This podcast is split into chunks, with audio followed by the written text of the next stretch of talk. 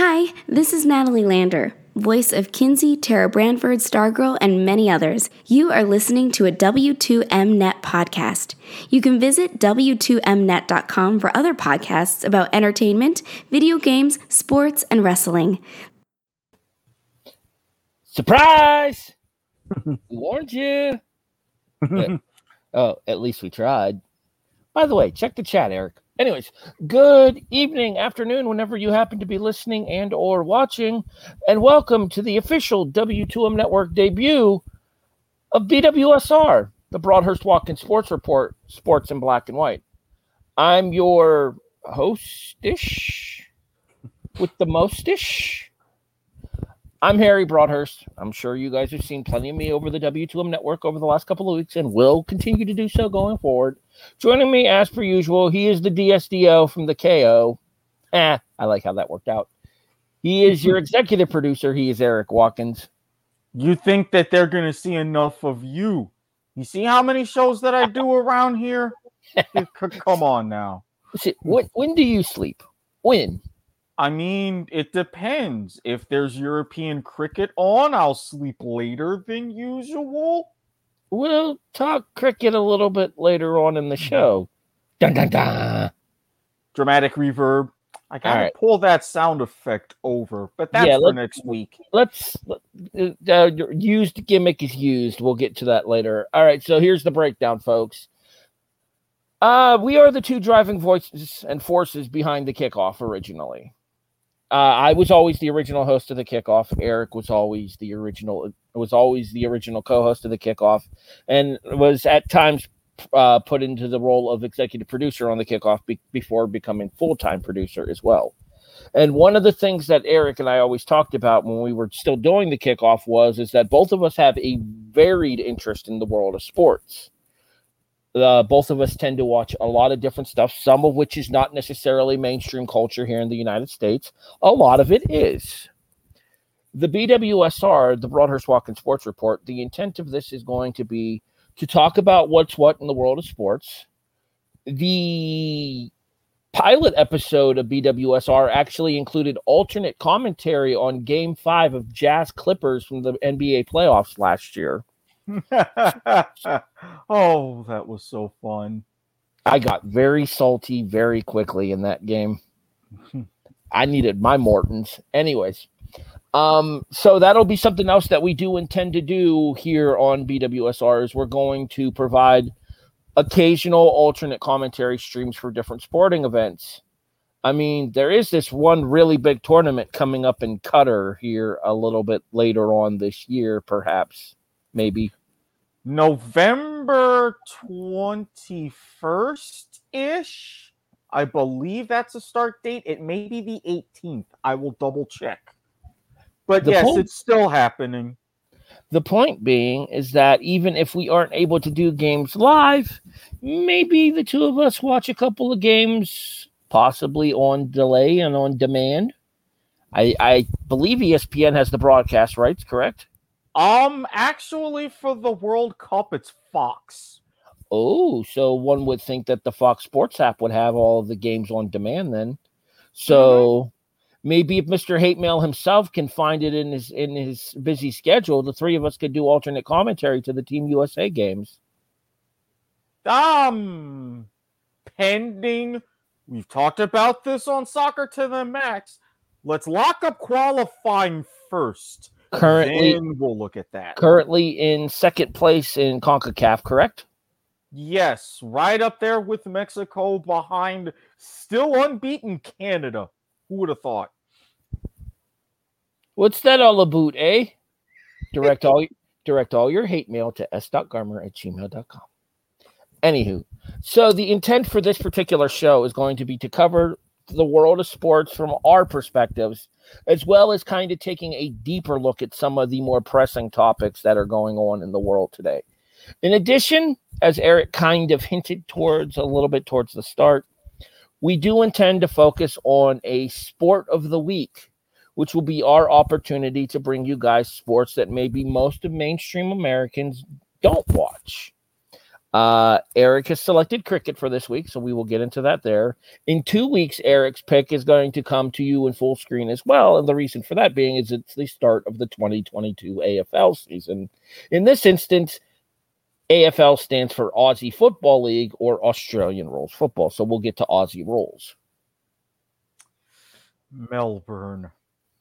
I'm going to be very salty. I have a feeling. Be prepared. The Mortons will be out in force.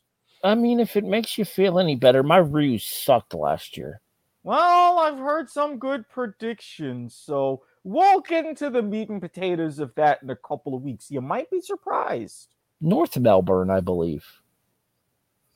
Go Kangaroos! I just like them because they're the Kangaroos, honestly. I do actually understand more of what's going on in Aussie rules than I do cricket, but I'm starting to get cricket thanks to somebody's tutoring lessons. Speaking of which, Rick's TNT LLC is a proud sponsor of the BWSR. We'll talk more about that later as well. All right, let's get to it, shall we? Yes. Oh boy, we've got quite a bit on the docket this week, and in ah.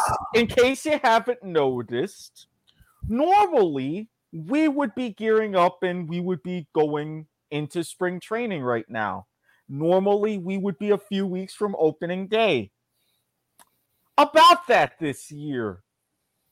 That's not happening because the owners decided, you know what? We want a little bit more out of this CBA. You're not going to give it to us. So we're going to go ahead and call for a lockout. That lockout is still going and still going. And in the past week, not only has MLB decided that they're going to cancel spring training games, which they did and they're going to more than likely cancel more because their original date was March 7th.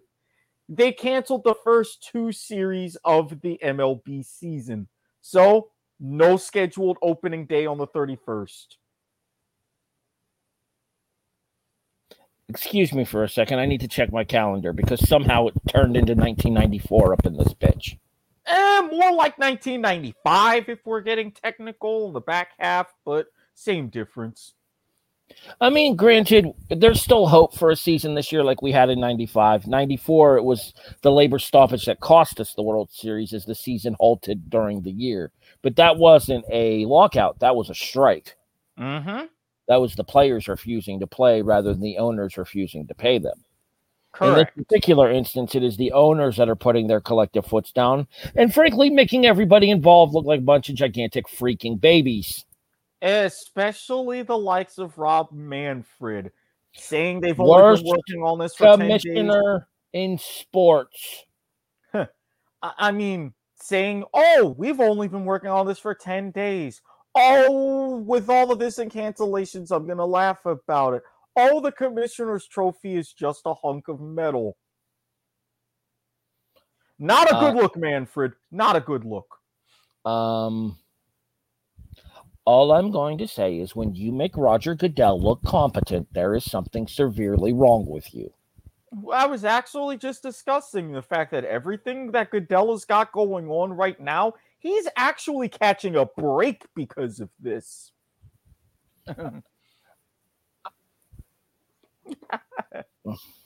Fonty already chiming in. How about that? what what up, Fonty? Hope you're feeling better tonight, dude uh, he was supposed to get released today, so hopefully that happened. All right. Cool. So the issue that I have, it isn't so much of, of the of the shortened season because honestly, I'm not against the shortened season. I think 162 might be too many, anyways.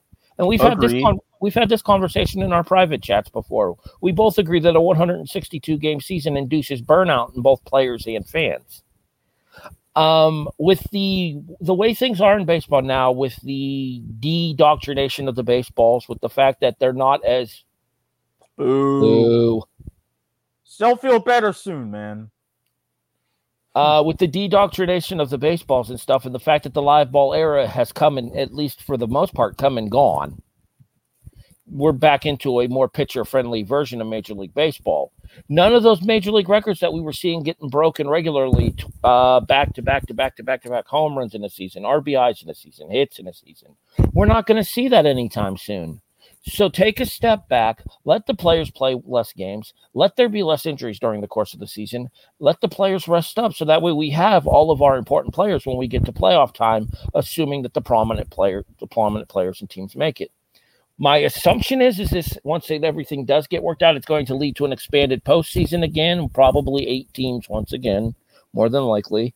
I hate eight teams in each league making the playoffs, but it is what it is. You know that's coming because that's going to be something that the players demand in order to have. You don't think so? No, I've been keeping up on this.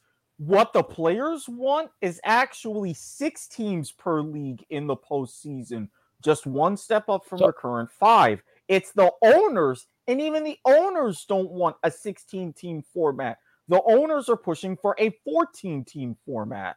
Seven in each league, where only the top seed gets a bye, like the NFL is currently. Correct. So the players want to go to what the NFL was. Yes. One and two, one and two get a bye, three plays six, four plays five, and like a wild card round. Correct. Okay. I mean, I wouldn't disagree with it because it does put more impetus into winning your division and having a proper record doing so. I wouldn't disagree with it. Me neither. My only sticking point give me the 16 per league format all day, but I have shouted this from the mountaintops.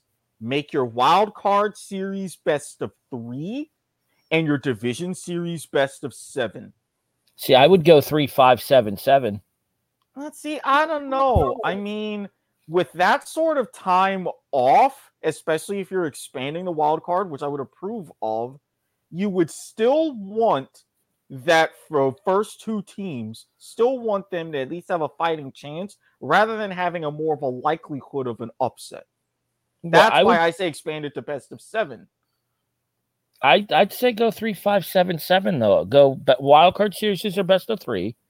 Divisional rounds are best of five and then your league championship series and your world series is are best of seven. I, I mean, you're still giving home, you're still giving home field advantage to the teams with the better records. You're going to do two two one in baseball. I would imagine two two one in baseball. Yeah, you would still keep it that way, which would. And be- let's get, and let's get rid of this two three two bullshit as well. No, I think for baseball, two three two makes sense. I don't like it. And the reason well, I don't the reason I don't like it is because if the road team wins one game eh, out of the first two with the home stadium, it puts them at a significant advantage getting to host three in a row going back to their place. Well, I mean, so you go ahead and you try to have the better record. I mean, look at what the NBA did for the longest time to avoid additional travel before they went back to the 2 2 1 1 1. I think with baseball and how they have traditional two and three game series, they have it right. Plus, the fact that the league and players agree to a universal DH, that mitigates things a bit. I hate the universal DH. I get it, but I don't like it. I mean, to me personally, either go one way or the other. Universal DH or get rid of the DH entirely. And they know, went with a universal DH, and I'm fine with it. Well, you know they're not going to get rid of the DH entirely because there are players with years of service in the American League. They're going to pitch a bitch about that if they try. That's why it's a lot easier. Um, I mean, look at guys. Look at guys for years like uh, Ortiz and Edgar Martinez back towards the end of his career that coasted another five, six years off of being able to DH rather than having to play in the field every day. Paul Molitor as well, going back through the nineties. The Minnesota Twins, yeah. Mm-hmm. Absolutely. Uh, George Brett, even with the Kansas City Royals for a while too, towards the end of his career. Oh yeah. So the situation is kind of like the con Ring of Honor situation. Only the variables here: too many wrestlers, not enough TV time. Owen will definitely be getting into that because I'm wondering what Harry's thoughts are about that.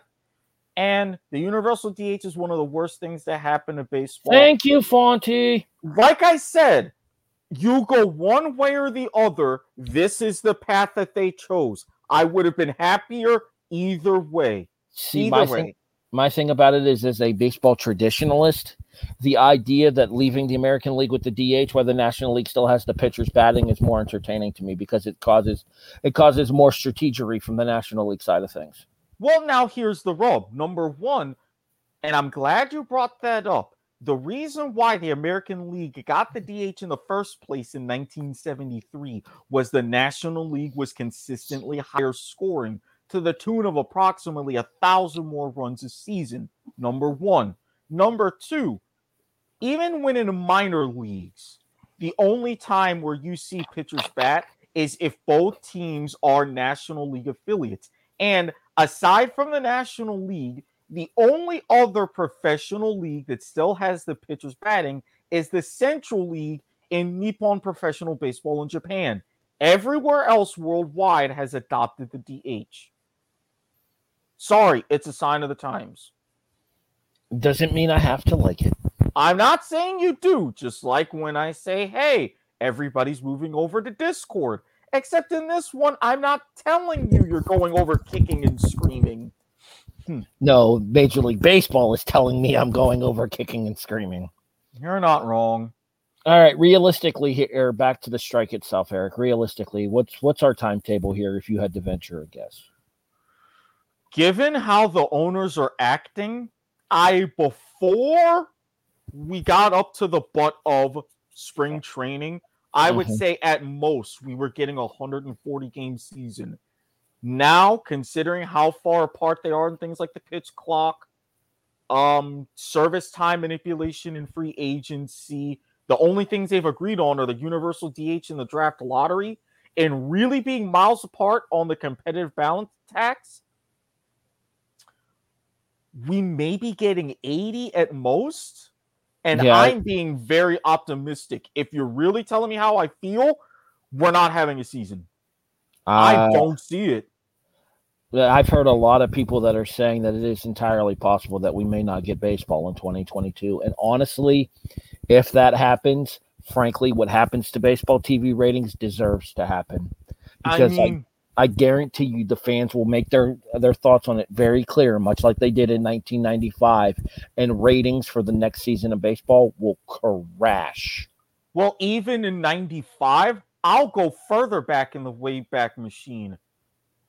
Major League Baseball to today calls the 1982 season the year that saved baseball because of the work stoppage back in 81. Mm-hmm. Um, they're gonna need some sort of miracle to that regard in 2023. Otherwise, if you've Here, seen the last season of Brockmire, a lot of that can really happen. Here's the problem. And let's let's look let's take our trip into a more recent way back here. Let's go back to 1994, 1995 when baseball was at its depths, coming back from the strike that cost us the 94 World Series but did extend the Atlanta Braves division championship role. The, the, uh-huh. Expo, the Expos were cursed, man. There's there's no, no other way to put it.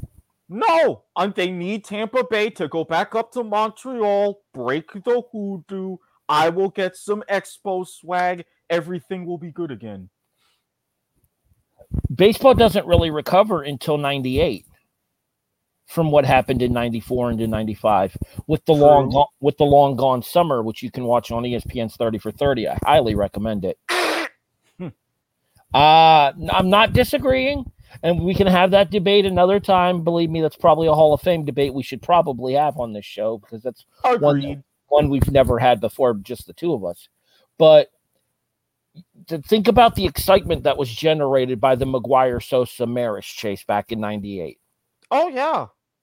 Think about the excitement that was generated by the Bonds chase of McGwire in 2001, I believe it was. Mm-hmm.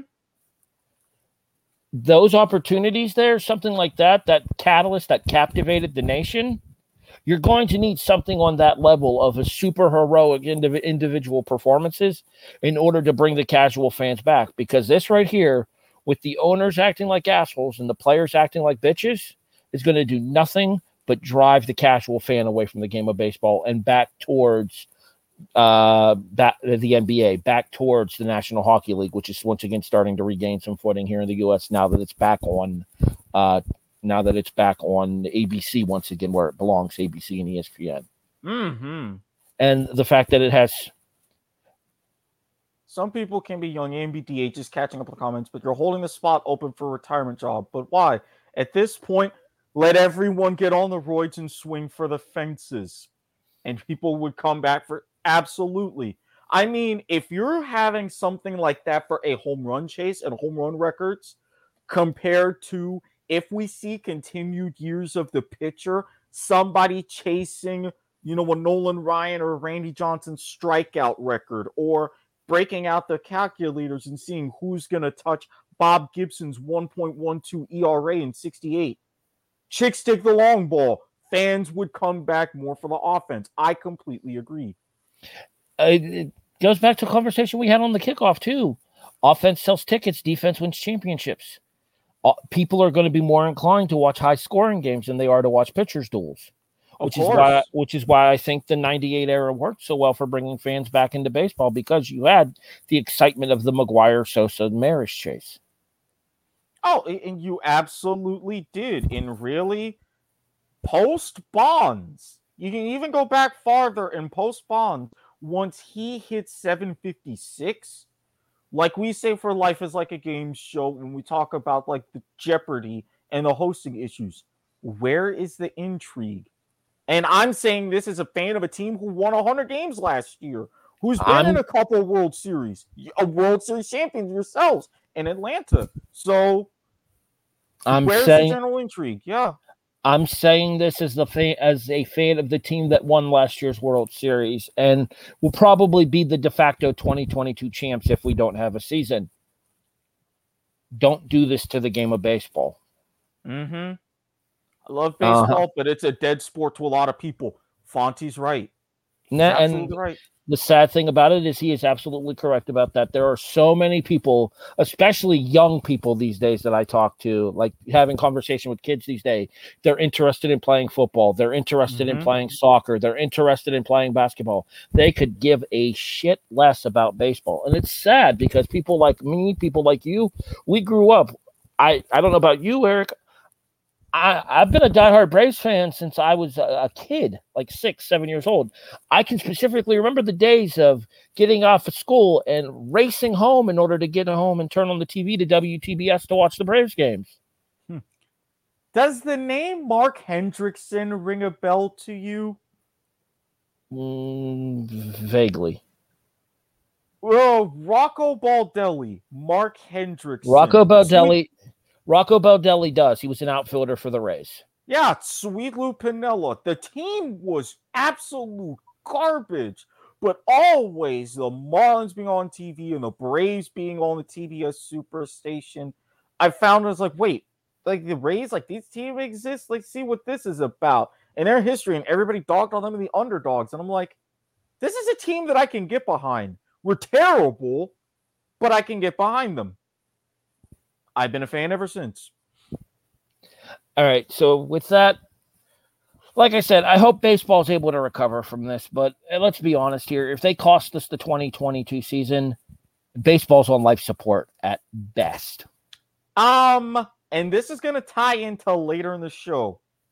When you have a minor league baseball field from a defunct team in a defunct league being converted to something else entirely, I will get to what you've got a big problem.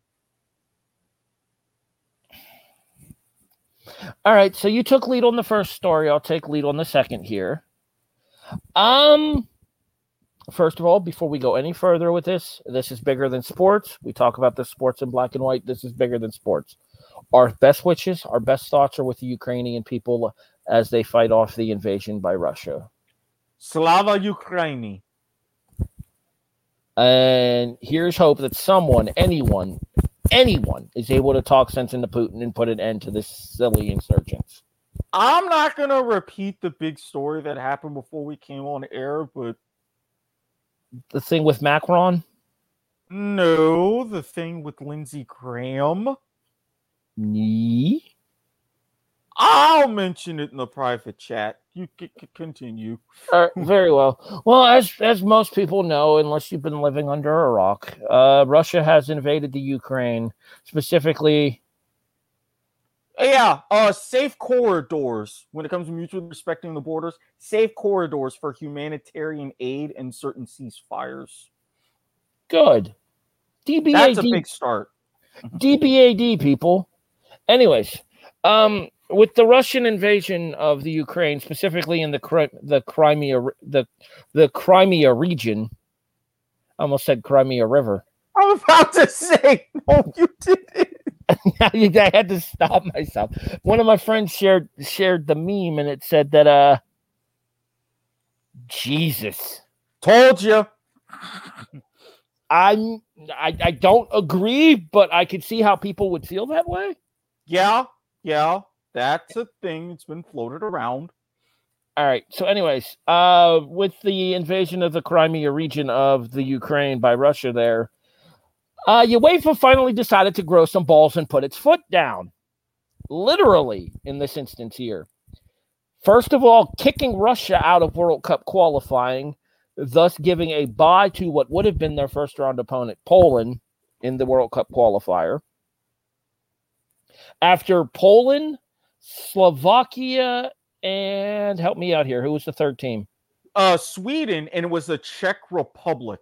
Oh, it was Slovakia. It was Czech Republic or Slovakia. All Mhm. three teams refused to play Russia after what happened with Russia going into Ukraine. Uh, UEFA was like, okay, fine, none of you have to play them. Be gone, Russia. In And- addition, in addition to evicting Russia from World Cup qualifying, I was just getting to that here. They also put their foot down towards the domestic teams in Russia as well, as Spartak Moscow, who was in the round of 16 in the Europa League, was kicked out of the tournament, thus giving a bye to the team that drew them in the in the round of 16 in the Europa League. I remember reading who it was, but I don't remember off the top of my head.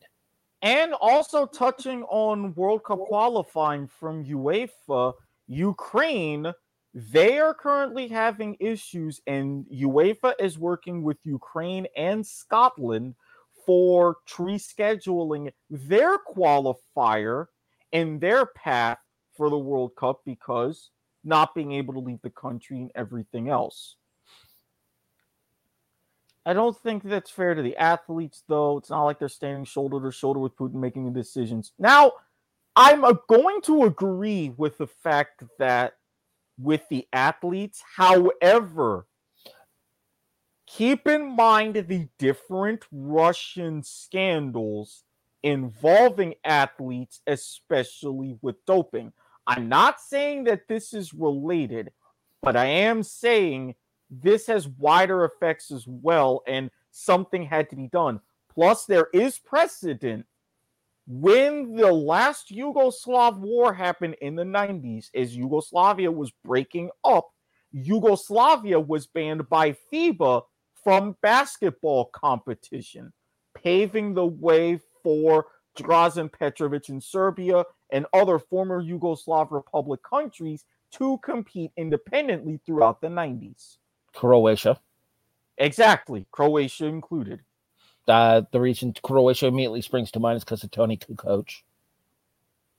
Uh, Vlade Divac was actually a representative of Yugoslavia originally when Mhm. that when they were still a thing as well. Uh, the former Mhm. Los Angeles Lakers center. But so with Spartak Moscow being kicked out of the round of 16, do you think UEFA overreached here, kicking the kicking the Russian team out of the tournament? Or do you think that this is a situation of you're throwing out the bathwater just because of the the spoiled bunch? I really don't think so because they're pretty much falling in line with other calls and competitions. IOC President Thomas Bach said wanted more of a blanket ban of not having events in Russia, which compounding for security reasons as well, not having events in Belarus, calling for bans of Russian and Belarusian athletes, which are now banned from the Paralympics, other organizations as well. So it's something that for a combination of logistical reasons and i applaud them to a point because you know these athletes are going to have this as sort of a platform for what's going on even though with the olympics and a lot of big sporting events are going to be apolitical if politics is a basically intertwined with your life in sports you're going to have it as a platform now, The the IOC needs to keep the same thing from countries and people who can be there those who will use that platform in a better way for good. Okay, two things about that. One, the ITF came out and recently stated that they will no longer be staging events in Russia until everything is settled. And two, did you see the Russian tennis player? Right on the camera, no war, please. Mm-hmm. I really hope he had somewhere safe to stay. I'm sure he did. I don't think he went back home because even in Russia alone, you have so many people protesting the war. Over 5,000 people have been arrested in Russia. Oh yeah, because most of most of the country doesn't agree with his decision. No, not and the all. problem is if they were taking all factors of the matter and okay, but just basing it off war, which at not athletes didn't make that call. Um, they didn't make the call, but you have a lot of prominent athletes who have expressed support. Look at what's going on with Alexander Ovechkin of the Washington Capitals. And him seriously, having, Ovi, Ovi opened his big mouth again. Well, it, it's, it's on its on two fronts. Number one, having his picture with President Putin in his profile and everything, calling his hero on Instagram, that's still a thing. He did op- he did open his mouth, however, about a week ago, but he actually spoke out against it. He's like, "Hey, going into Ukraine like this, bad idea. Very bad idea." well, I had an Uno night last night with a group of friends and stuff, and this isn't really relevant to sports, but the topic of Russia and every the Russia and Ukraine came up here, and apparently there are Russian soldiers that are literally going up to. Uh, there's a reward in Ukraine if a Russian soldier turns himself in, they get basically like the American equivalent of like fifty thousand dollars. Mm-hmm. And like if I'm sitting there thinking to myself, um, my only concern is death by treason when I if I ever have get sent back to Russia. They wouldn't be going back home. Not to mention, have you seen would, the Russian economy because of this? I would hope that anybody that any any soldier any soldier sent over that made the decision would would be granted uh, political asylum in inside of Ukraine. Naturally, with what Ukraine is trying to do and other affiliations, I think they would because you have they're going even a step farther than that. So now this explains why. All right, so back onto the topic of the sports involvement with everything here with Russia, UEFA, and the Europa League here. Um, part of me is glad that the Russian teams got knocked out inside of the group phase of Champions League because I really wouldn't want this controversy sitting over Champions League as it moves forward, going forward as well. Because I do believe mm-hmm. the second leg of Champions League, and we'll talk about that when that happens. I believe it's actually right before the NCAA tournament starts. That Tuesday, Wednesday before the NCAA tournament starts is the the the first half of the second leg of the round of 16 Champions League games, the 15th and 16th. Correct. So we'll we'll, we'll touch on those here probably when we do our NCAA tournament preview episode of uh, the Broadhurst Watkins Sports Report. But my my concern is is is this going to cast a pall over the rest of the Europa League having had the Spartak Moscow being kicked out of the tournament? I, honestly, I don't think so because you originally saw UEFA in particular making the call when they moved the Champions League final.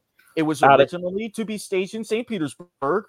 They moved it to Paris. So right like, at, at Paris Saint Germain Stadium, like we talked about uh, on Life is Like what was it? Life is Like a Game Show, I believe. Mm-hmm. So they went gone ahead and they've made their stance. I think that this is going to be a bit of an issue for the remainder of this UEFA season, but also keep in mind UEFA Champions League is going to undergo that change in format in just a couple years' time. You've already got the UEFA uh, Europa Conference League UEFA, with their club competitions, is already mired in bigger situations. So while this is going to be a thing now, if we're talking next season or the season after, where there's going to be larger, significant changes, all of this won't be forgotten about, but it'll be remembered less. I would certainly hope so. Anyways, I just don't want this casting a pall over the remaining teams in both of the leagues, and specifically the teams that are still going to play inside of Europa. Do you think it provides an unfair competitive advantage to the team that got the bye because of the Spartak Moscow situation? Not necessarily because they've still got to deal with their domestic competition, which that I'm sure it's going to be grueling as it is, as you're getting into really going the final couple of months around Europe of domestic leagues. Plus, you still got to go and play those other games in the quarterfinals. You don't know who necessarily you're going to be matched up against because you've got that big draw coming up, and you may end up still having to deal with a really tough team. So it's a benefit because it's fewer games, but it may not matter much when it comes to even the semifinals, let alone the final. All right, and with that, we move forward into the madness being upon us, as we talked about just a few seconds ago. We are going to be bringing back the NCAA tournament preview and rebracket a little bit later on this year. But there are some big things going on, including the start of conference tournaments. I have to step away for a quick second. My computer's being glitchy. Eric, I will let you go ahead and take it for a few seconds, and then I will let you know once I am back. So naturally, I do have a little bit of a stake in this because my alma mater, University of North Florida, swoop in the Atlantic Sun, unfortunately lost in the first round to Lipscomb. Still, you know, Coach Driscoll and the guys, it was a very tough season, but full credit, shout out. Go get back at it next year. No biggie whatsoever. But you're seeing a lot of big time important games, not even just in your Power Seven that are still wrapping up as you're going towards championship week in that regard. I mean, if you have, I believe it was the Horizon League, one game just decided at the buzzer, the other three quarterfinals go into overtime. You're really starting to see these mid majors, these one bid leagues really going at it and producing some great conference tournament games. Now, I can go ahead and harp on and rehash my argument about how the NCAA tournament should be and what I would do to reform it. But really, in the lead up, as you're jostling for position in the Power Seven, my Kings, the U, little bit of a rocky patch, but a big win against Boston College to go ahead and wrap up a top four seed in the ACC tournament in Brooklyn. So it's it's really getting into the business end and this is around the time historically I really start tuning in and focusing. Yeah, I was just about to say the big thing for me and greetings, salutations, whatnots once again, everyone. How you doing? Uh, this is the time of year that I start devoting more and more time to college basketball. Uh, as conference tournaments have officially begun in earnest, I do believe uh, the first of the tournaments actually kicked off yesterday. Oh, you had a few. Not yesterday not yesterday, excuse me, on uh, Monday, actually. Yeah, I was just talking about uh, UNF and the ASUN, the Horizon League quarterfinals getting off to a huge start. You've had uh, the yeah. NC kicking off. So the Hori- the Horizon League quarterfinals were the only home team that lost was Youngstown State. Yeah. Yeah. Don't don't feel bad again. UNF, not the best of seasons. Didn't you guys get held to like 40 points by somebody a couple of weeks ago? Did you really have to remind me of that fact? Hey, look at the bright side. At least Miami has looking really good with the double bye in the ACC tournament. Thank you. And the fact that we got the scouts of UNC and Duke to help motivate us. Oh, one of them top seeds. I'm drooling over it. All right. Um, my team needs a huge run in the SEC tournament. Go Gators. We are sadly very precariously on the bubble at the present moment. Um, have a couple of games left this week. Honestly, the game Saturday I think makes or breaks our season regardless. And you do know what that is, correct? I'm trying to remember who in Kentucky in the swamp. Oh, yeah, you need. Oh boy. If we can beat Kentucky in the swamp to go with our beating of then ranked number two Auburn in the swamp, that and the fact that the Kentucky win would give us 20 on the season, I don't think the NCAA can keep the Gators out. The problem is, is in a very loaded SEC this year, a surprisingly loaded SEC this year at that. Um, it is very easy that the SEC might get six teams and we might not be one of them just because of the the the overindulgence of talent in that conference this year from the basketball perspective. Traditionally, the SEC known more as a football conference, but this year they've been bringing it in basketball as well. My other team just suffered a loss as well, but in fairness, we're still on the two line, so it's really not going to make that big of a difference for Kansas, eh, despite losing to TCU. uh, Toby checking in. Go Wolverines, especially if Juwan Howard can. Yeah, let's let's have your check. Yeah, let's have your coach stop throwing punches, Toby, and then we'll talk. uh, somebody needs to remind Juwan that he's not 25 and still playing at this point. He needs to conduct himself like a professional. Speaking of which, segue. Thanks, Toby. Coach K's final regular season home game is this Saturday night. And the ticket prices are absolutely astra freaking nomical are we talking what? Five grand, six grand, fifty nine hundred dollars for a courtside seat for Coach K's finale against North Carolina at Cameron Indoor. A big game.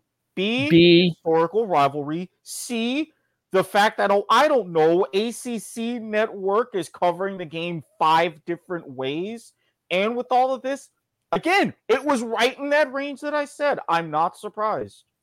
Um, that being said, I can't spell his name for shit. I ain't even gonna try. I'm sure K- Eric can. K R Z Y Z E W S K I Krzyzewski. Get Zune Zunheit. um, you know how we have our returning segment towards the end of the show where we take it from the kickoff? He is mm-hmm. like the anti Abergene of the week. He is like the class act of a career award if we were to give one here on the kickoff. Entirely agree. Uh okay, so the the storybook version of this ends with Duke winning the title. Ain't nobody got time for that, but that's how the storybook version of this ends. I mean, I could see it. It's usually Duke is a safe bet in the NCAA tournament. I don't think this is their year though. Now, I would love it if Miami were to go in. We would meet in even the ACC semifinals or title game and say, "Oh yeah, we beat you with Cameron Indoor. Sorry, Coach K. Swish. We'll see you in the dance. But that's just me. Well, here's the thing with Duke. We know one of two things is going to happen in the NCAA tournament for them. They're either going to have a really long run or they're going to get yeeted in the first round. You're not wrong. You ain't lying. You ain't lying. It do be facts though. so that being said, regardless of how you feel about the program, because I know there are a lot of people that are very anti Duke basketball, much the same way there are a lot of people that are anti Notre Dame football for much the same reasons over exposure, over television, over saturation, call it whatever you want to.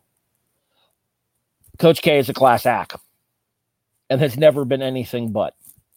No, even to the TV commercials like he did for American Express. And some say, hey, you're doing this and using his recruiting and yada yada. It's like the way that he put himself, you know, I'm not just arming young men for a jump with a jump shot, I'm arming them for life. It's like, hey, you can't say too bad about him unless your team loses to him. Unfortunately, that's happened a lot. Uh, there's there's been a couple of years where Duke has been the cause of Kansas's exit from the tournament. I will say this much, if I'm not mistaken, though, the last time the Can- Kansas won the chip, we beat Duke on the way to the title. I believe you did, yeah. Uh, 2016, I think it was. I have to look what round. We'll look that up. I'm I'm going to have to do some research purposes there, but I want to say it was 2016, and it was in the Elite Eight that we beat Duke. I was the just what, about to say right around the Elite Eight. I want to say the I, I want to say the West Region Final. Great, now Ken's is back with us again. Thanks, Toby. Ain't nobody got time for that. not, not, well, not at least in basketball. You don't necessarily have to worry. Although that being said, they were a top twenty-five team as of this week, or at least were until Texas A&M went into went into Tuscaloosa and beat them on Monday. Like I said, you don't have to worry about them that much in basketball. Well, they're going to get into the NCAA tournament. Whether they have any kind of run in the NCAA tournament is going to depend. I will say this much: I don't think that the team that beat us in the tournament last year is going to make it this year. USC has not had a great season. Ah, uh, USC. Ooh, uh, weirder things have happened. Well, the Pac-12 usually gets a couple of at larges too. Uh, um, Not to mention USC is in the top twenty-five flirting what? with it right about now. Yes. Yes. When did that happen? Just recently, I was looking at the scores a couple days ago. They're they got 20 wins themselves. Ah, damn it. I'm telling you, like I said, weirder things have happened. Pac 12 has really been heating up. That being, uh, didn't they just get chin checked by Arizona, though? Yeah, they did, but then look at what happened to Arizona, too. Oh, let's talk about that, shall we? because that's a that's a pretty big story. And actually, the impetus for me putting this on the uh, the, the the card there, uh, we go back five days, I think it was, yeah, five days last Saturday, and for the first time ever in the AP Top Twenty Five era, all six top 25 teams lost on the same day. Number one, Gonzaga. Number two, Arizona. Number three. Who was number three? Was it? I know it was. Kansas was. Kansas was five. Wasn't Purdue at four? Purdue was at four. They lost to Sparty. Auburn. Auburn to um Arkansas. Yep. And number six lost as well. I'm gonna have to go back and look at that real quick. I might pull I up. I want to uh, say uh, six might have been Kentucky to uh, Tennessee. Yep. In addition, uh, number nine lost as well. I so yeah. seven seven out of the top ten teams, which also set a modern era record for the AP top twenty five for most number of top twenty most number of top ten teams losing on a single day. The previous record was six. I I believe on four different occasions. I don't. That was just one of those things where the stars aligned and it was a weird day, a very weird day. To be fair to the teams in the top the top six, there two of them did play ranked opponents. Uh, I do believe Tennessee was ranked when they played Kentucky. Tennessee was like 17th or something.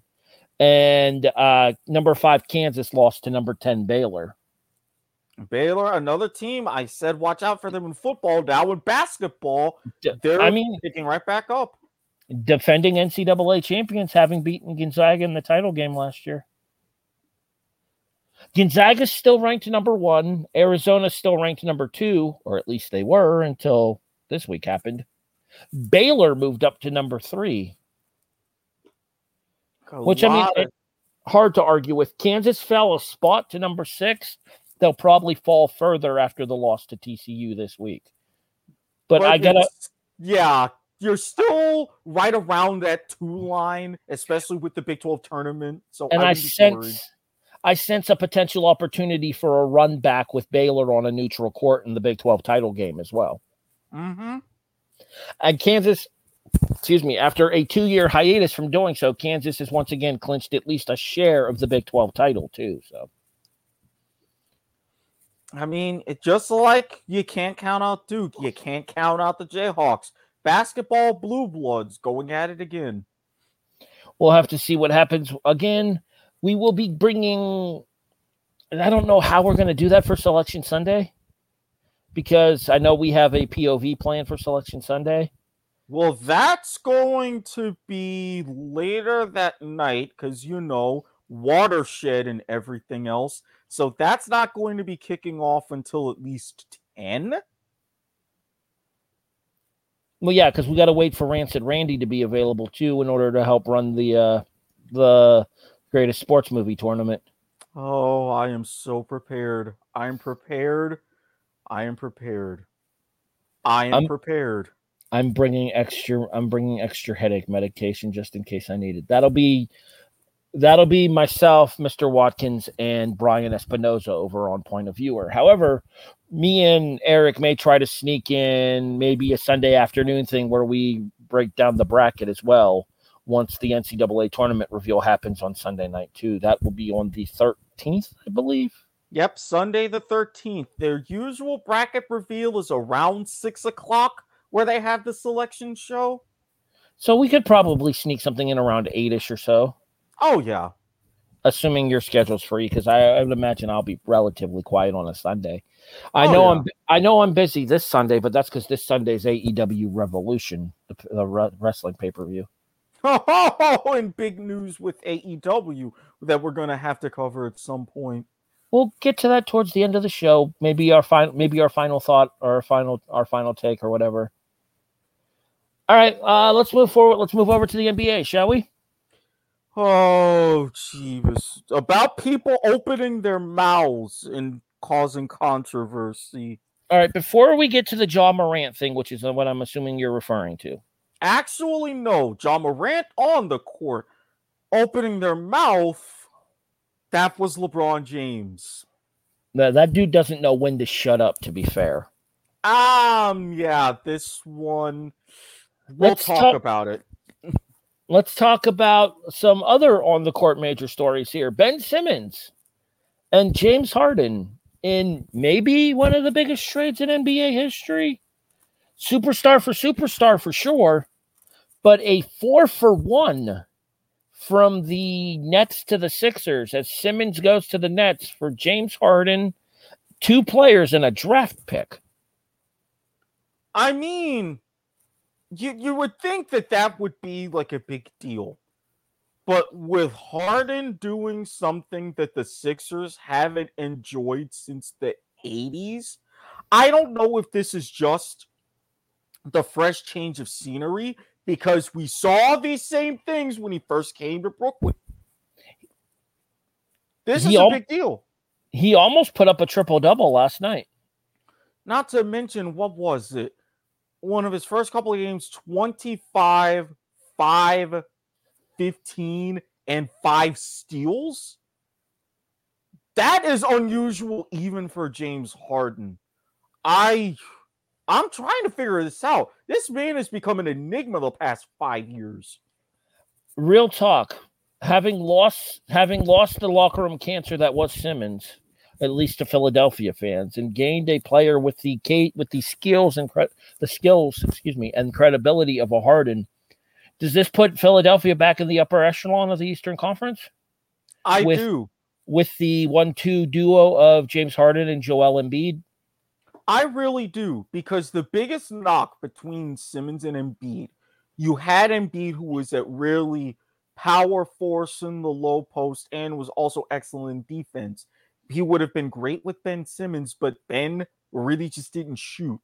Now you have a guy who's willing to take control and shoot the ball. And some would some would say has a has a tendency to overshoot on occasion Yeah, on occasion he will play some hero ball and shoot for himself, but having been in the dynamic of knowing that he can take a night off, he didn't necessarily enjoy that in Houston, but with the big three in Brooklyn with himself, Kevin Durant, Kyrie Irving, he got that mindset of say, okay, I don't have to be the man every day. Now in Philadelphia, he doesn't necessarily have to be the man every day. If he has a bit of an off night, Embiid will help pick up the slack. I mean, if you're looking at the situation with teams like Miami, Chicago, Brooklyn still to some effect, and now Philadelphia, you've got a very good potential top four brewing when it comes to the NBA playoffs. I'm actually in the process of pulling up the current NBA standings. So if you want to go ahead and get, continue with the Ja Morant story, we'll switch over. To, we'll switch over to playoff discussion here in a few seconds. I mean, with the Ja Morant, we have not seen these kind of performances out of Ja Morant since he was at Murray State. It's go- enough that he goes off for 45. Then, just a few games later, I'm to go ahead and put up a franchise record 52.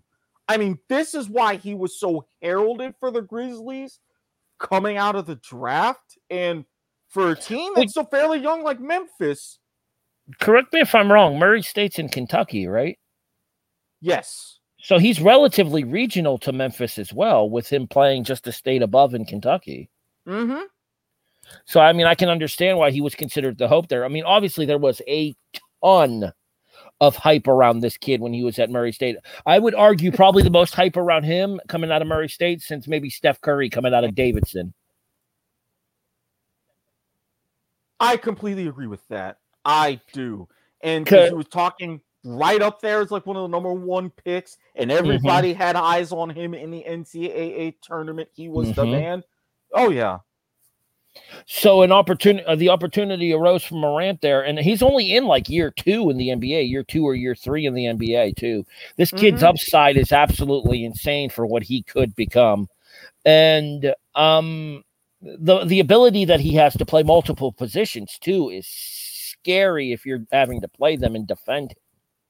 When you're talking about more of this new era, and you've seen this even going back to college with Billy Donovan at Florida, how you're not focusing so much on the lineups themselves in your traditional sense, you know, with your backcourt, with your mm-hmm. center guys on the wing. You're getting towards now, and Steve Kerr and the Golden State Warriors were big reasons for this shooting and more positionless basketball, having key guys with sets in different situations in different parts of the floor. Morant being one of those guys. There are certain colleges that run four guard systems nowadays with one big man, just mm-hmm. because it's it's a case of getting your most athletic players on the floor at any given time. Absolutely. So I mean, the days of having uh, the days of needing that big man post inside that interior presence are gone. I would argue it, it's not a bad thing to have one, but it's not necessary to win in in either college or the NBA anymore. I'm telling you, if the old Canadian League that had a height limit of six foot five back in the late 80s, if that were to ever make a resurgence. Well, that's because nobody in Canada is that tall. Oh, okay. Number one, you're not entirely wrong. We've come a long way from one of the tallest people playing for Toronto in the first NBA game back in the 40s. But second of all, really? Really? There are a bunch of short folks up there. It's okay. They're really nice. It, you know are. what it is? You know what it is? You line up a team of Canadian geese to play against the game of basketball. Nope, nope. I'm done. I've had my encounters with the Canadian geese. Uh-uh. That's that's a, that's a forfeit before the game even starts. All right. So looking at the NBA, the current NBA postseason standings here. You ready, Eric? Ready let's run this down real quick. Okay, the play in in the Eastern Conference would be Toronto against Atlanta, Brooklyn against Charlotte. I could still see Brooklyn in that one. I would lean towards Atlanta. Atlanta's I- currently a game and a half up on Washington for the final spot. Okay. One okay. through one through six in the East are Miami, who's having a very good year this year. Mm-hmm the aforementioned 76ers, Chicago, mm-hmm. Milwaukee, Boston, Cleveland.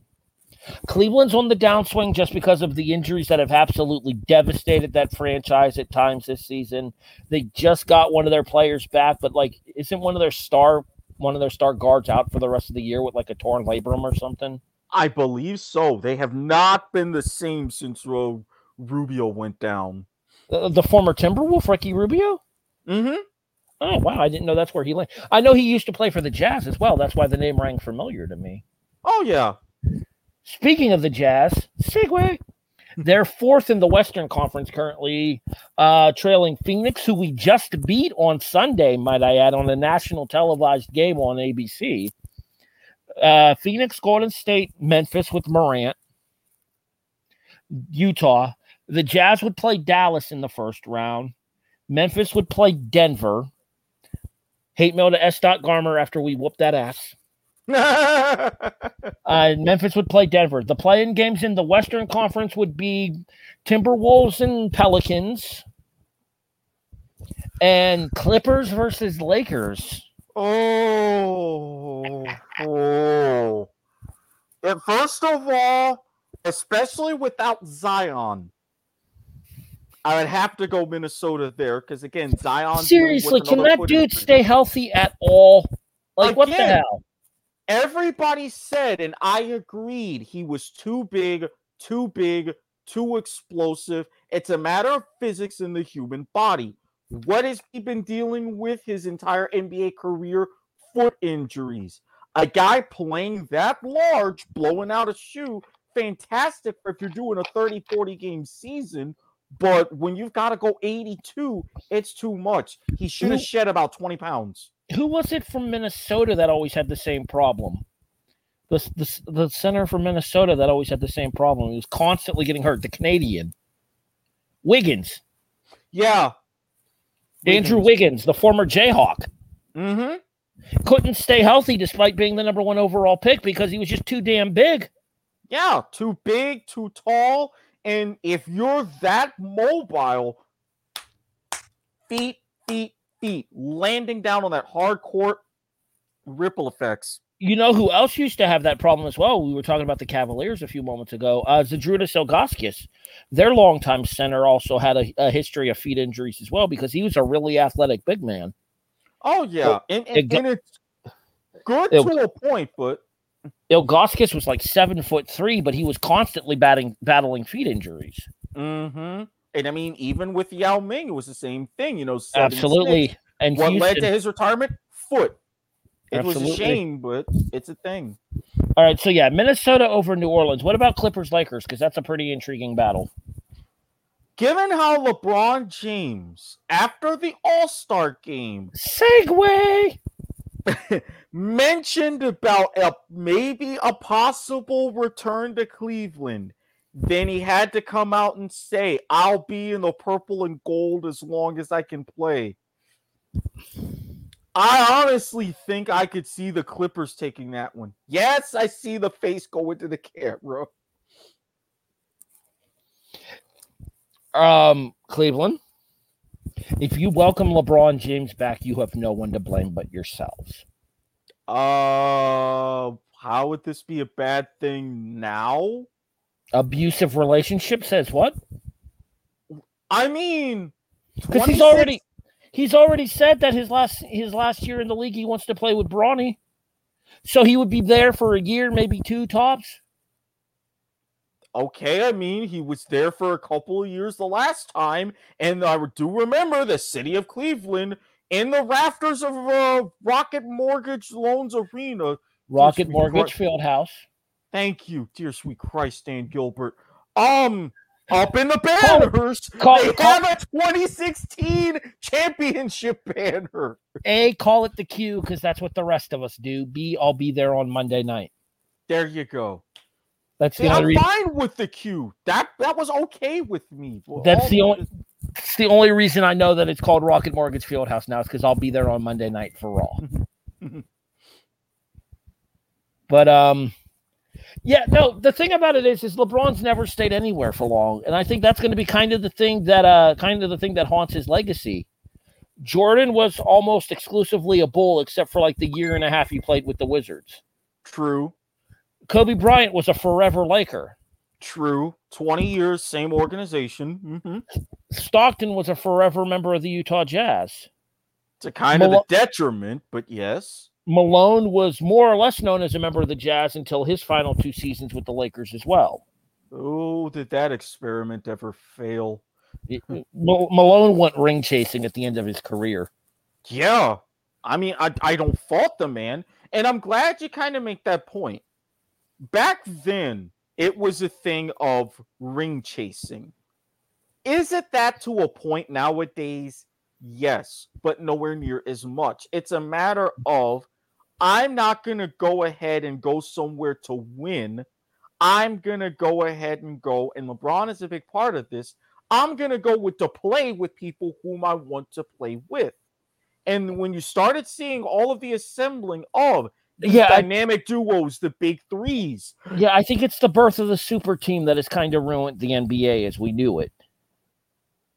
And the reason I say that is because all of these players are so inclined to go, Oh, I want to play with this dude, this dude, and that dude. Let's make this happen somewhere that has the cap space to have it happen. Mm-hmm. You don't see that that natural genesis of homegrown talent on NBA teams anymore you don't see like that Bulls franchise back in the, the late 80s, early 90s that developed their way up from being the laughing stock of the Eastern Conference to drafting Jordan out of uh, to drafting Jordan out of North Carolina to getting people like Horace Grant from when when they got Horace Grant. I believe he was with Detroit, if I'm not mistaken. Yeah, to went Detroit and then went to the Lakers. Again, uh, to getting Dennis Rodman from Detroit, who I know came from the Pistons, over to Chicago. To picking up people like Toni Kukoc and Scottie Pippen. Pippen, I believe, was a trailblazer before he was a bull, if I'm not mistaken. Mm-hmm. So you had that more of an opportunity there to develop your rosters back then rather than everybody in free agency going, Oh, I want to play with this guy, this guy, and this guy. Let's find some place with the cap space to make it happen. Yeah. And I mean, with the fact that, again, back in those days, player mobility was pretty limited.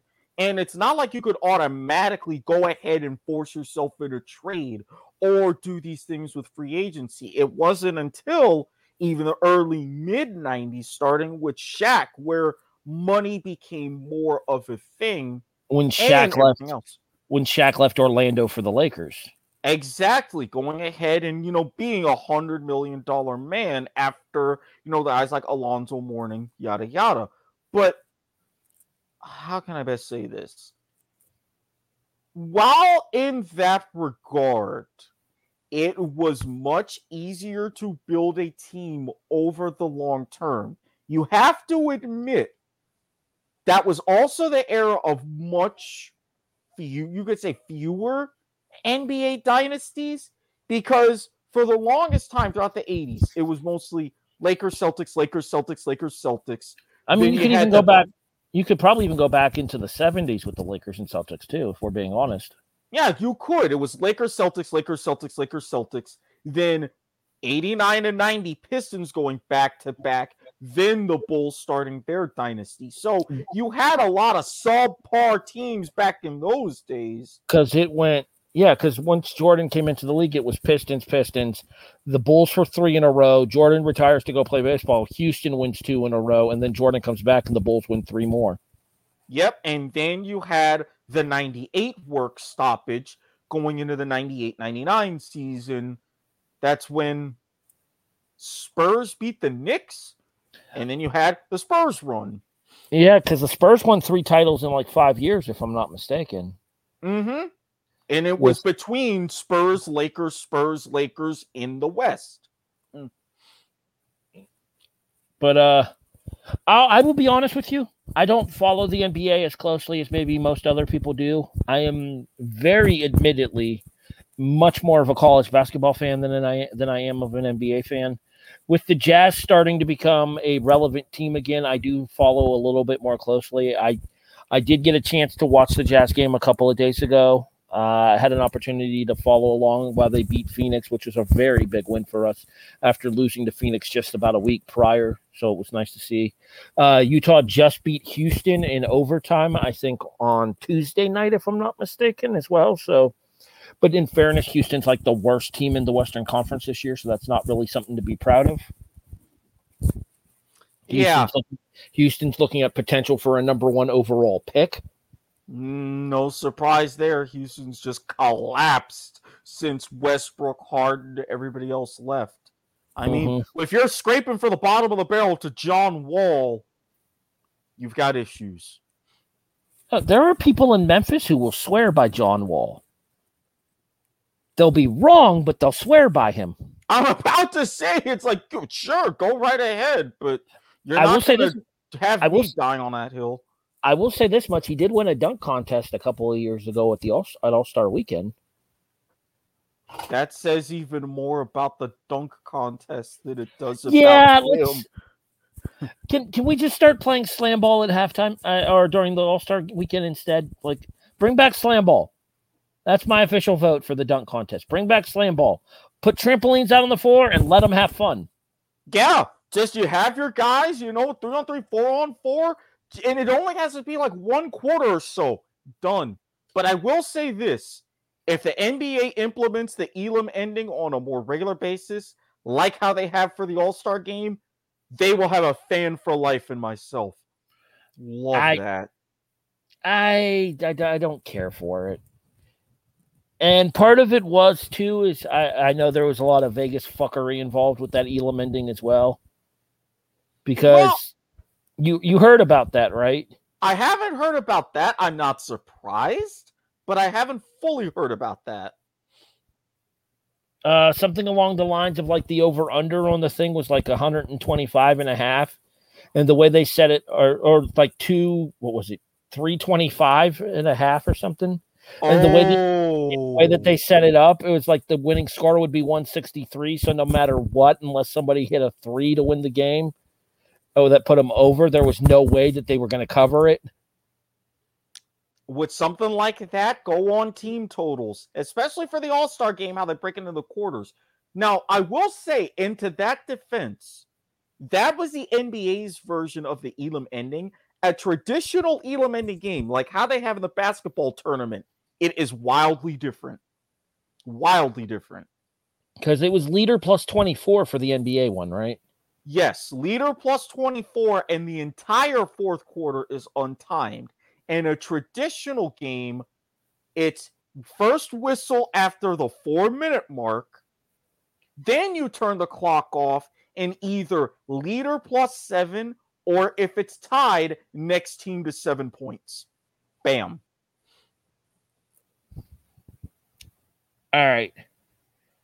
Um, this was yours, so I'm gonna let you introduce this story.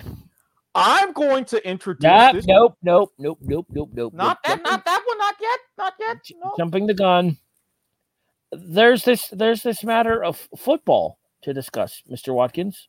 We were preeminently a football show before, if you recall. That big story. So everybody knows the USFL. If the United remember, States Football League. Yes, if you remember the original version from the 80s, like I do, even though I was Home, slightly before, slightly my, before time. my time. Home of such luminaries as Jim Kelly. anyway, anyway, I have also read the book, Jeff Pearlman, Football for a Buck, The Crazy Rise and Crazier Demise of the USFL. Very good read, by the way. Yes, Jeff, I know you're salty about things and how they are now, but there's specific reasons. So, Brian Woods, another man who I would love to punch in the face for a variety of reasons. Seriously, I say all the time about the A11 Football League and how that could have been a thing, but oh no. But that's a rant for another show. He apparently, was apparently. He, yeah, he was running the Spring League, which because of the pandemic, a normally untelevised training camp style league to get yourself some film so you can go to the NFL or the CFL. Fox was like, we need content. This is good. Let us go ahead and air it. The Spring League was extremely good for what it was. So if you saw the Spring League this past season, then you would have already know them switching from spring to fall and the big announcement as it got to the tail end of the season. The USFL is coming back 2022.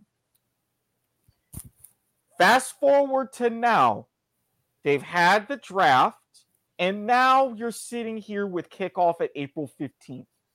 One of the main things that the USFL and Fox, who are part owners of the USFL, have said this is not affiliated with the original USFL in the 80s. It's another completely new thing. The original owners, especially when some of the team names, similar logos and stuff are being used, they're not happy about that. So they went and formed the real USFL LLC and are now bringing forward a lawsuit to the current incarnation of the USFL, run by an organization, the National Spring Football League, LLC. So they're saying, you know what? You've got our trademarks. You're doing this. You're basically continuing our league. And we're not happy about that. Now, doing a deep dive into a lot of the legalese as far as trademarks, when trademarks expire, renewals, intellectual property, this and that. There's a good prevailing theory that this isn't really a case Fox has very little to worry about. However, given our court system, this is going to be a little bit of a gray cloud, not a full dark one, but a gray cloud hovering over the league as they get set for their opening games in Birmingham just a few short weeks away. Well, one of the things that we discussed too is, it, and we had this conversation off air, and I'll bring it on air here, is the viability of just having Fox and Rupert Murdoch write a check to the owners of the original USFL to make this all go away, just to avoid the publicity and the the constant litigation that it's probably going to forthcome from this because you don't want that distraction when you're relaunching a football league, especially one that had the relative success that the spring league did last year on with their broadcast on Fox, and now they're even expanding to the point that the games are going to be on both Fox and Peacock this year. Yeah, as a matter of fact, for the first time since the first AFL NFL World Championship game, January 31st in 1967, you will have a program program simulcast on two networks simultaneously as the opening game with the Birmingham Stallions, fitting because Birmingham will be the USFL's hub this year. The Stallions and the New Jersey Generals will be on Fox and NBC. Same broadcast crew or different broadcast crew? Um, I'm not exactly sure. I would imagine that, same crew would be easier, but if they do different crews like Super Bowl one did, it wouldn't surprise me. See, that would make sense to me to do different crews, so that way both networks could introduce you to the people that will be calling games for those particular networks. I, I completely agree, and especially since NBC, as you said, with NBC and Peacock getting a significant share of broadcasts this first season alongside Fox, they can both see what they're getting into because there were some significant checks handed out from both networks. An opportunity to uh an opportunity to see what we're working with here. Have the broadcast teams for the USFL been announced? Not as of yet. So that's a little concerning getting this close to the season, isn't it? it? It is, and there's been a lot of that mutual concern because there was an issue as far as like streaming the draft where it wasn't widely available. You still haven't heard of full coaching staffs, but you have head coaches. So you've got those, like myself, still a little bit nervy, but with the network as big as Fox, basically saying we are committed to this for three years. Bigger bumps in the road than I would like, but I still see them as bumps in the road. I, I do think that we're still st- sustainable being a month and a half out from kickoff. So mm-hmm. there's still mm-hmm. plenty of time to uh, advance and develop into what we're going to need for for these leagues, this league to still happen. Absolutely. The question will be: Is what are the USFL's chances against an NFL-backed XFL starting in 2023? Um, I'm going to be completely honest with you. I've been following the USFL from the get go with this incarnation in the spring league. Right. I've been following the USF or the XFL since they got their big announcement that they're coming back. Well, we we talked about the original XF the the original reboot of the XFL on the kickoff. Yeah, and it During, was when we when we were filling content back in the summer of 2020. Yeah, and it was fantastic.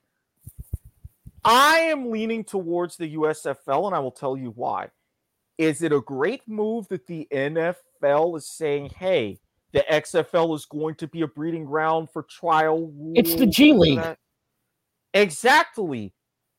My whole point with that is how long is the NFL really going to keep that commitment?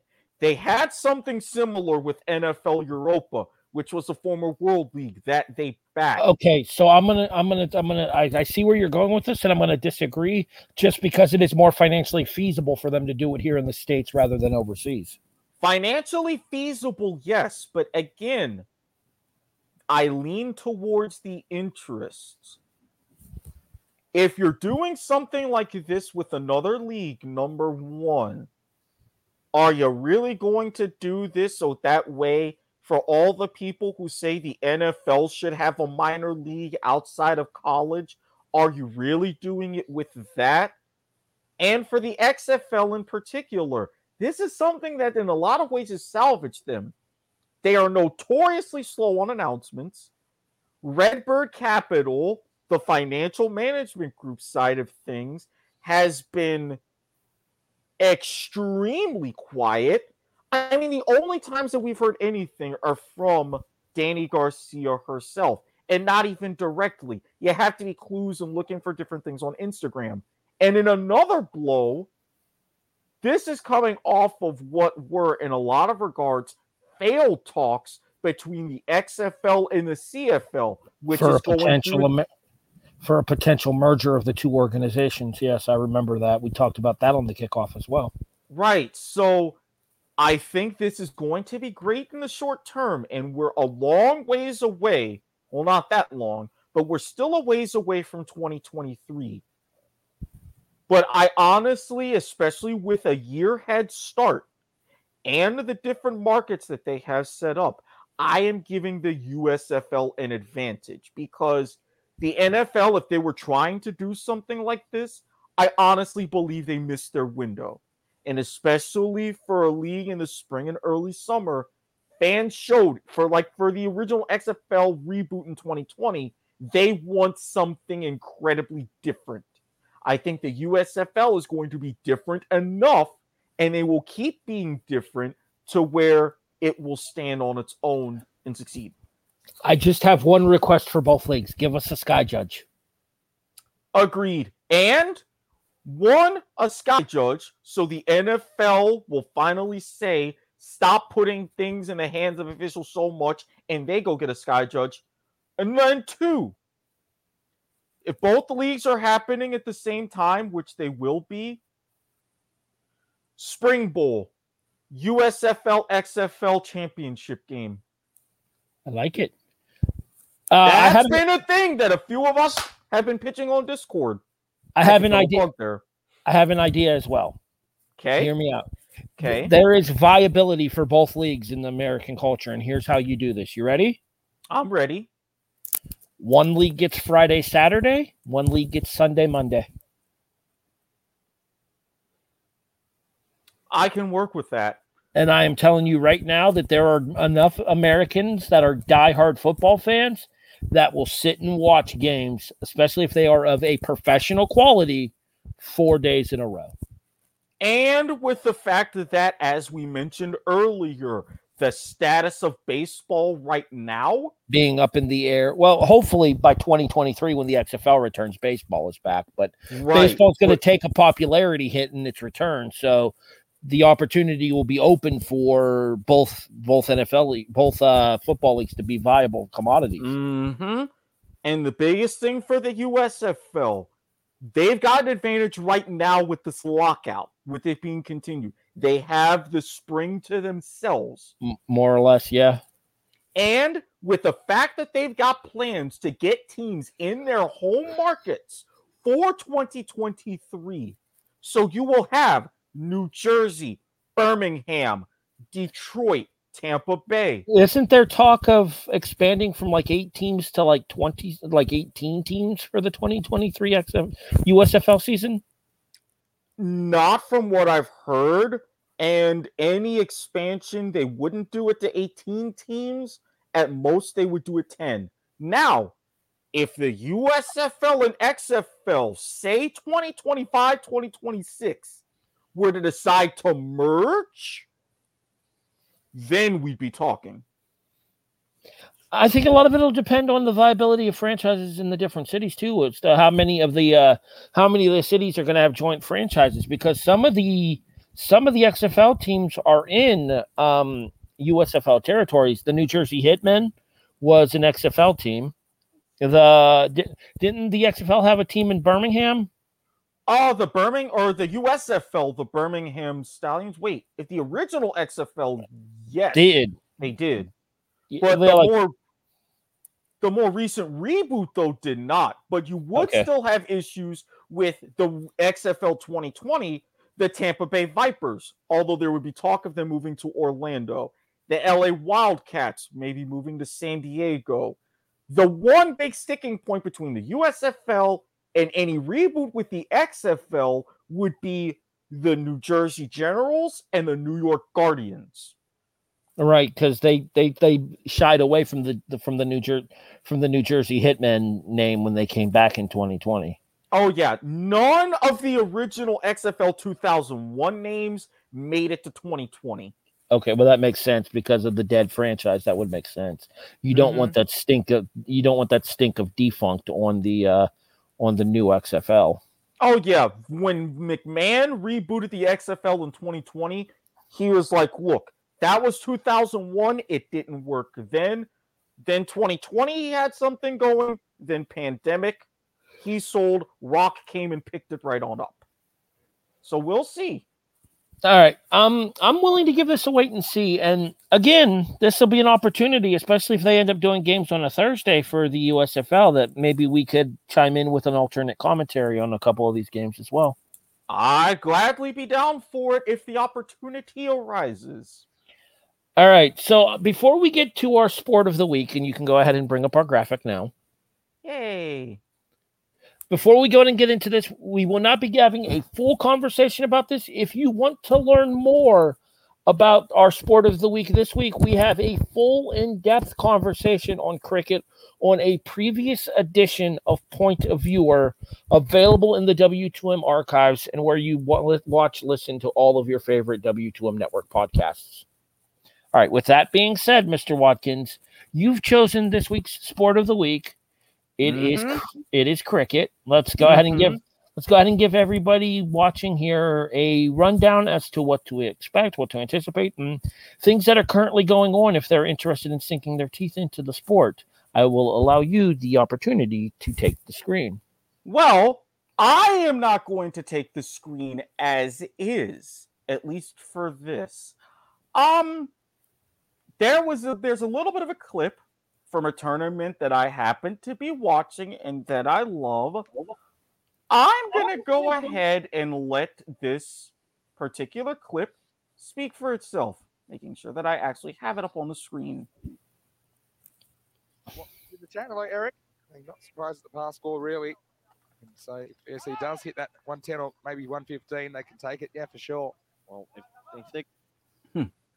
that was the voice of the wonderful Mr. Maximo himself, Vinny Sandu.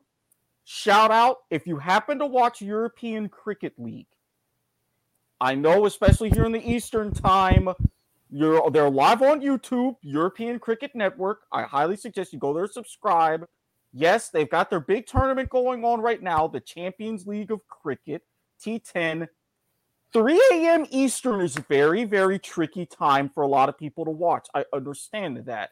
But they have highlights, they have full days matches, the whole live stream, and they even have games on, especially for this tournament.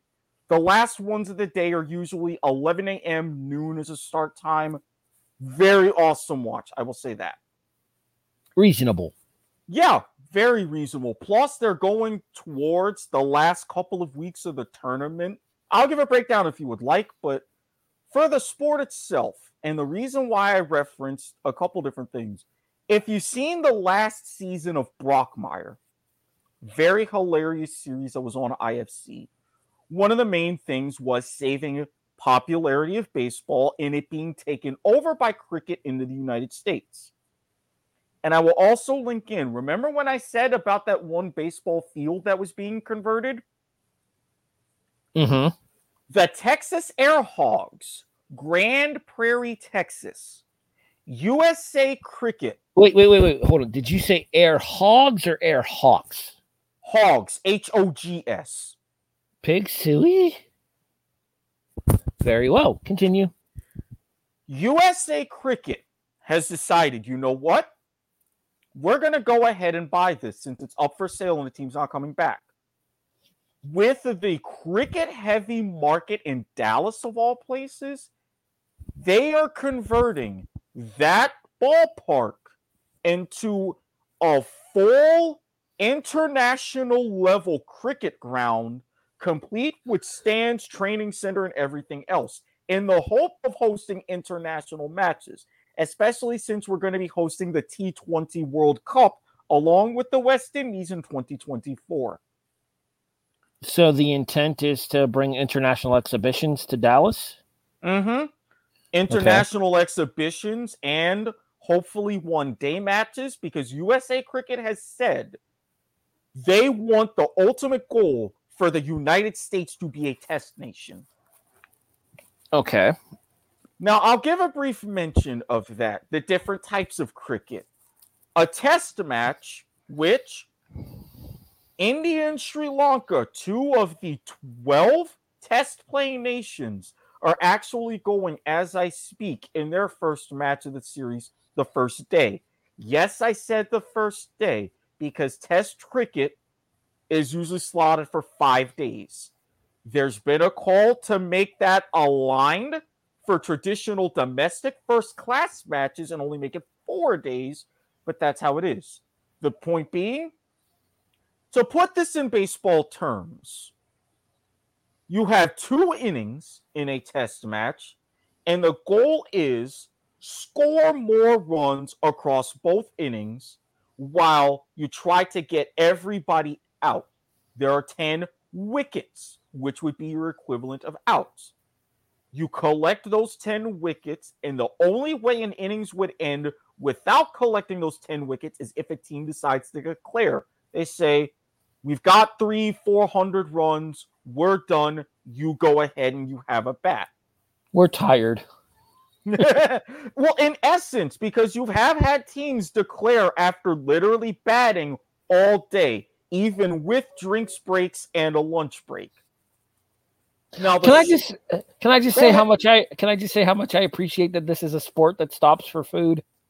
Oh yeah, they they literally have like a forty minute break every day for lunch or dinner if it's a day night match. And they also have a 20 minute break later on for tea because it originated in England naturally. Pinkies up. Of course, in proper English fashion.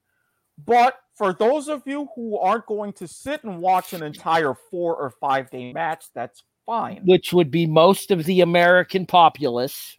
Well, that's why you have the popularity of lim- what are called limited overs matches. The longest format of those are one day matches. For domestically, they would be called List A. Each team, the entire match is done in a single day. Each team gets 50 overs. Think of an over as similar to an at bat, but it's limited to six pitches which means, and well, to put that into perspective for our baseball viewing friends, there's no such thing as a foul ball in cricket. Correct. You if so, any batted ball in cricket is considered in play. You're absolutely correct. Now you can decide to run or not. And if you decide not to run, it still counts be... as a pitch. Correct. That is considered a dot ball. The reason why it's a dot is because officially, when a ball scores no runs, instead of the usual zero, you put a dot in the scorecard. Six consecutive dot balls in an over is what's called a maiden. Think of that as far as like an immaculate inning in baseball. An entire over, start to finish, without conceding a single run. Wouldn't that be like uh wouldn't that be like a three pitch inning like a three pitch half inning? Um, three pitch half inning, an immaculate inning if you get a wicket or two.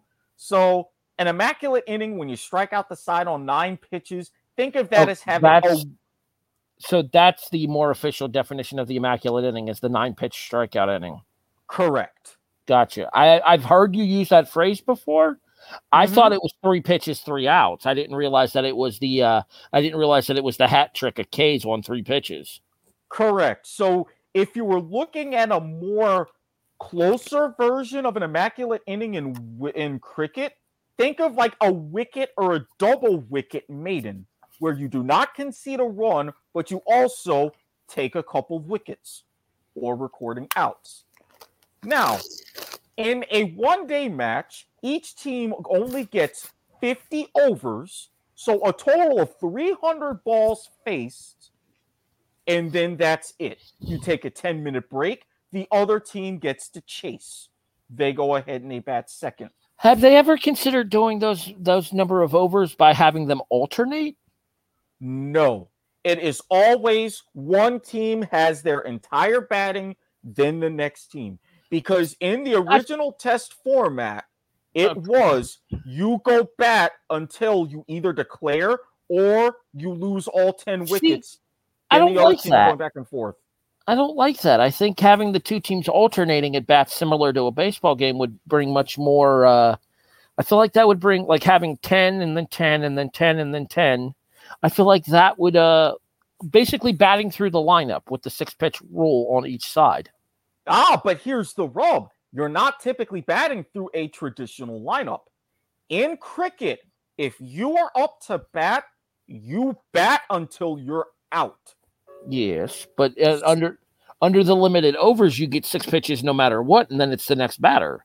No, even in limited overs, you bat until either you're out or your team's innings is done. So one person could take all 50 overs? Well, it's highly unlikely because but, they would see all 300 balls, but feasibly they could, yes because of the more aggressive nature of limited overs cricket, you do not see one batter go ahead and face all 300 balls. I would imagine it would I would imagine it would probably be something of a statistical improbability. Very much so. You see that more in test cricket to where if you have a very defensive bowler, one that likes to leave a lot of balls, then Perfect example Marnus Labuschagne in the Ashes, Australia versus England. He hit a ton, scored 100 runs off 306 deliveries. Whereas in limited overs format, one day, and I'll get through the others, you want to have what's called a higher strike rate. Think of that as more terms of your slugging percentage. The faster, the higher your strike rate, the more you're scoring runs, the better score you build for your team. A typical strike rate in a test match is only 40 or 50, as it's derived as runs scored per 100 balls faced. In an ODI or a List A match, you want that to at least be at 100. If you're going into a T20 or a T10 match where you're facing even fewer deliveries, you're not considered a good batsman unless you have a strike rate of at least 150. Now, for those ODIs and List A matches, again, it's over the span of a day. Your shorter matches, like how we play here in the United States, minor league cricket, which started last year, the Silicon Valley Strikers won the first ever minor league cricket title. And then next year, as you go into Major League Cricket, they will have T20, which are 20 overs aside. Those matches usually wrap up in about three and a half hours ish. Which is pretty much standard run time for like a football game. And the tournament that I saw or that I watched, the European Cricket League, those games are T10s. 10 overs aside, matches usually wrap up in about an hour and a half. Very time conducive. Oh yes, that's why I mean, they have five matches in a single day. I mean, I'm sure we'll get more into cricket. How this may be one of those things we do alternate commentary on at some point, just so that way you can like try to help explain everything to me as well as I watch. Because I will admit, my knowledge of cricket is limited. Uh, mm-hmm. Uh, that video that you sent me before, I think, would be an excellent piece to include here in order to give people a description of cricket in general, comparing cricket to base, uh, comparing cricket using baseball terminology. Yeah, I'll put a link to that in the description so people can get a better idea along with what I've said thus far. The one that you sent to me and Brian to watch for POV. I would also recommend you going back, you guys going back and listening to the conversation that Erik, Brian, and I had on Point of Viewer about cricket as well. I believe that was on either the first or second episode back for Point of Viewer. I think it was the second episode back. I think it was. I'll go back and link to that. If not in the description, W2M archives, especially on YouTube. All right. So that'll be an opportunity for everybody to get more information there. Um, so I get to pick next week's sport of the week. You do. And you know what? Since we talked about it a little bit earlier, you know what I'm you know what I'm going to call for next week's sport of the week, Erik. We're talking Yeah. slam ball. Okay, man, I get to go back and watch old slam ball games.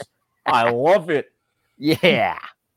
Uh, Slam Ball was a television exclusive version, more or less, of basketball that involved trampolines. We'll talk more about it next week. How I might even have Erik throw up some video clips here on the video version of the show, so that way everybody can get an opportunity to see what this is like. Think no holds barred basketball with trampolines involved.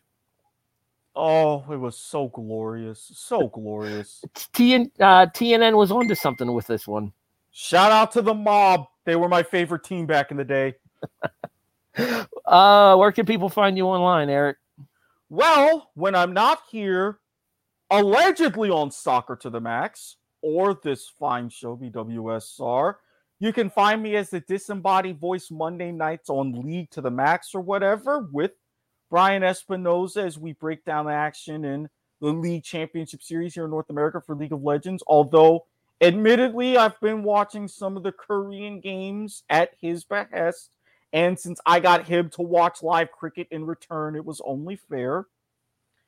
When I'm not on either of those shows, Life is Like a Game show now on Tuesday nights. We're in the middle of Price is Right month. We just had our first episode of the month going into Price is Right and pop culture. And at the beginnings, the more or less are known nowadays original Price is Right version from the 50s and 60s. Half hour editions hosted by Bill Cullen at the time. Correct. And when I'm not on any of those shows, you can also find me now Sunday nights on Point of Viewer. This week is going to be interesting. Certain Twitch streamers selling things that even I would buy. And that's a very short list. I saw that. I saw that thing that you guys shared inside of the Discord chat, and I just couldn't help but shake my head. Uh, wasn't there one of? Uh, never mind. Not the show for this question. I'll ask on Sunday night. Oh, Brian has already got a potential rant for that in mind. So I'm going to need both disembodied voices to keep each other in line on that one. and if you're sick of seeing me on the network, first of all, why? Second of all, send any hate mail to that regard to Mr. Hate Mail himself at gmail.com. But alas, if that's your thing, fine. Facebook, Erik Watkins, look for the picture of the guy sitting in the recliner holding a bottle of wine or the glass of wine. Twitter at Squid Sportshead. I've been live tweeting a few different things, and if you happen to slide into my DMs, undergo a strict and thorough vetting process. You will be entitled with access to all sorts of different dark media that I'm on. But yes, also join us on the Discord. I'm in there quite frequently for all the different shows and stuff. Hold on a second. I have to unplug my tablet because the charger keeps causing that dinging noise that you're hearing. Also, that's what it was. It yeah, my that was my tablet trying to charge on an insufficient charger. So let's go ahead and unplug that, and then that, we can continue this here. Uh, HEB the Eagle, pretty much everywhere. You know where to find me if you've been listening to these shows long enough. Facebook, YouTube, Instagram, Twitter, uh, Messenger. Harry Broadhurst, obviously happy to talk sports or wrestling with anybody. Um, we will save the Tony Khan ROH discussion for next week just because that'll give me an opportunity to look more into the details and figure out what's going to happen there. Because I will say, as a longtime Ring of Honor fan, I'm worried about what it means for the library and whether or not Honor Club remains a thing. So we'll talk about that more next week. We'll put that on the docket for next week. Gotcha. Because technically, professional wrestling is sports entertainment in a sense. So the athleticism involved does kind of uh, qualify it for this particular show.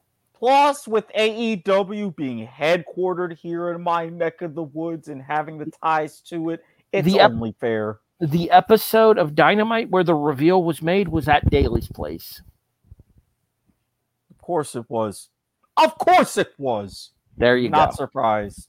Again, so it's pretty much HEB the Eagle everywhere you look. So just go ahead and find me on there. Yeah, Life is like a game show's doing Prices Right month. Point of viewer with Erik here, and now we're doing BWSR. Um, the archived episodes of the kickoff are available on for online for the W2M archive. We will be retaining a lot of the kickoff elements during the course of the NFL regular season. We will tell you that right now. We will have a studs and duds section here on BWSR. We will bring back our predict. We will keep our predictions going here on BWSR. Odds are we may even uh, we may even do a full season prediction tally, kind of like what Randy and Robert do on the R&R Sports Report. Ooh. Because remember, we be hearing enough of Rancid Randy starting next week, but remember we did it uh, not this year, but last year during the pandemic season where we kept track we kept track in a Google Doc. I wonder I who remember. won that contest. Yeah, yeah, yeah, yeah. the, the, like Ken Griffey Jr. said about the Seattle Mariners in 94.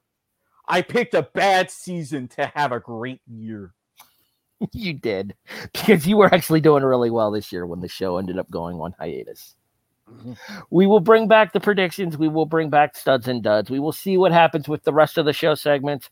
One segment from the kickoff that is remaining, and it's how we're going to close things out here on the BWSR. it's time for Dick of the Week. Oh, uh, do you want to go first or second on this one? I'll go first because don't you steal my pick, you summon a bitch.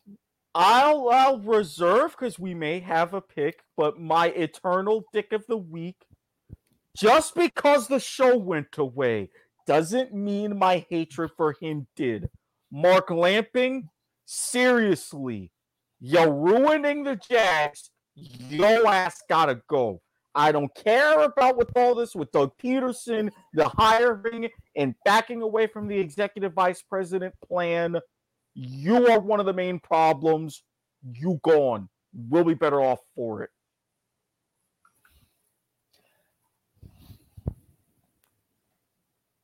Harry? When you make Roger Goodell look competent, that classifies you for Dick of the Week fellow W2M network member Mark Radulich of the Radulich and Broadcasting Network has an affinity for a certain Mr. James Cornette. I do not care for Cornette. However, there is a particular phrase that Mr. Cornette likes to use that I have been known to make liberal usage of in the past myself. Manfred, thank you. Fuck you. Bye. You Even if you're going to have the A's in Vegas and everything, fuck off with you. You have been listening to the debut edition of the BWSR, the Broadhurst Watkins Sports Report, here on the W2M Network, online at W2Mnet.com, and available on all of your favorite podcast listening services iTunes, iHeartRadio, Stitcher, Spreaker, Podbean, Castbox, Google Pod, Apple Pods. What's the one that you just started mentioning too? The the the, the other Overcast. Overcast. Yep. Rate and review us five stars on Spotify and check us out in video format on twitch.tv slash W2Mnet, youtube.com slash W2M network, facebook.com by searching for W2Mnet or W2Mnet.com, and on TikTok by looking for W2M Network 2. Apparently, that's a thing. Thanks, yeah. Yeah, uh, uh, uh, I find it weird how TikTok is more of a thing than Discord. I don't know how that happened, but it happened. So please make Discord a bigger thing by joining us. Link is in the description. Thank you. What? What? What? what I, I, I have to figure out. There it is, right there. What he said. it's it's like the alignment of the computer is off. So there we go. That's better. Yep, there it is. All right. Um. I think that's everything for this week, Erik. Yep, we've got it all covered. Let me just and within a nice little two-hour bow as well. Hmm. See, and you thought I was going to keep going on about cricket. You're welcome. Well, I mean, you get you talking about certain things that you enjoy. We could be here for a while. Well, I mean, I can't talk about them on here. That's why point of viewer exists. He's Erik Watkins. I'm Harry Broadhurst. This has been the debut of the BWSR, a, a presentation of the W2M network. we'll see you guys next week here as we get ready for the March Madness as well as preview, previewing the major conference tournaments in college basketball. Thanks for thanks for watching or listening, everybody. We'll talk to you next week. See you next week.